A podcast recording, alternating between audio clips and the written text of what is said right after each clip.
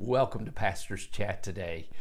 Well, today we're still looking at 1 John chapter 3 verses 1 through 10.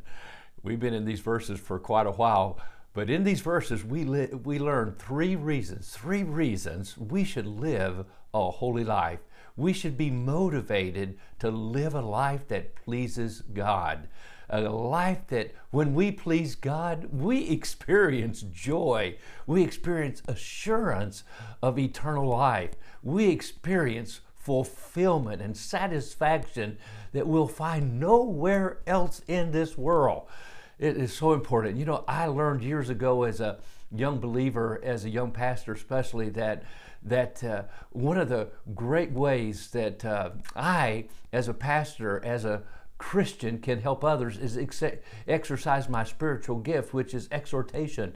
And my gift that just brings me the greatest satisfaction when I experience it or exercise it is to help others get where they're going spiritually.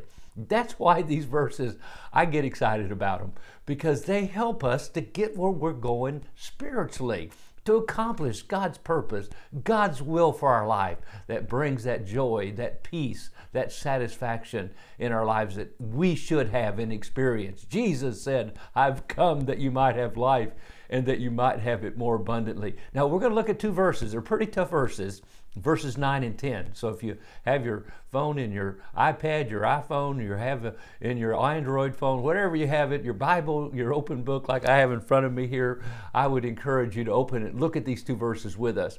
No one born of God makes a practice of sinning. For God's seed abides in him, and he cannot keep on sinning because he has been born of God. And by this it is evident who are the children of God and who are ch- the children of the devil. Whoever does not practice righteousness is not of God, nor is the one who does not love his brother. Now, these are very clear verses here. Remember, three motivations, three reasons. One is God loves us with an eternal, everlasting love. That's a great motivation. Here in His love, not that we love God, but He loved us. The second motivation we find in these verses is that God the Son died for us.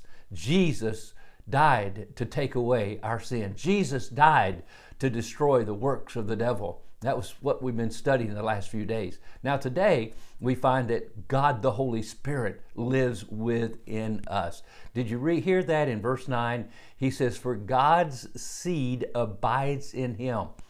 Something miraculous takes place the moment you, by faith, from your heart, believe that Jesus Christ is the Son of God. And He paid the price for your sin. You know, I grew up as a child believing that Jesus was the Son of God, that He died on the cross, and I believed in Easter, I believed in the resurrection, I went to church, I had it all up in my head. But one day, February 21st, 1971, as a 19 year old teenager, it got in my heart. And I believe not only that Jesus died for the world that day, I accepted and believed that Jesus died for me. He died in my place, He died for my sin. Oh, my friend, something happened, and it happens to everyone who comes to that place in their life. A miracle takes place, and it's called the new birth.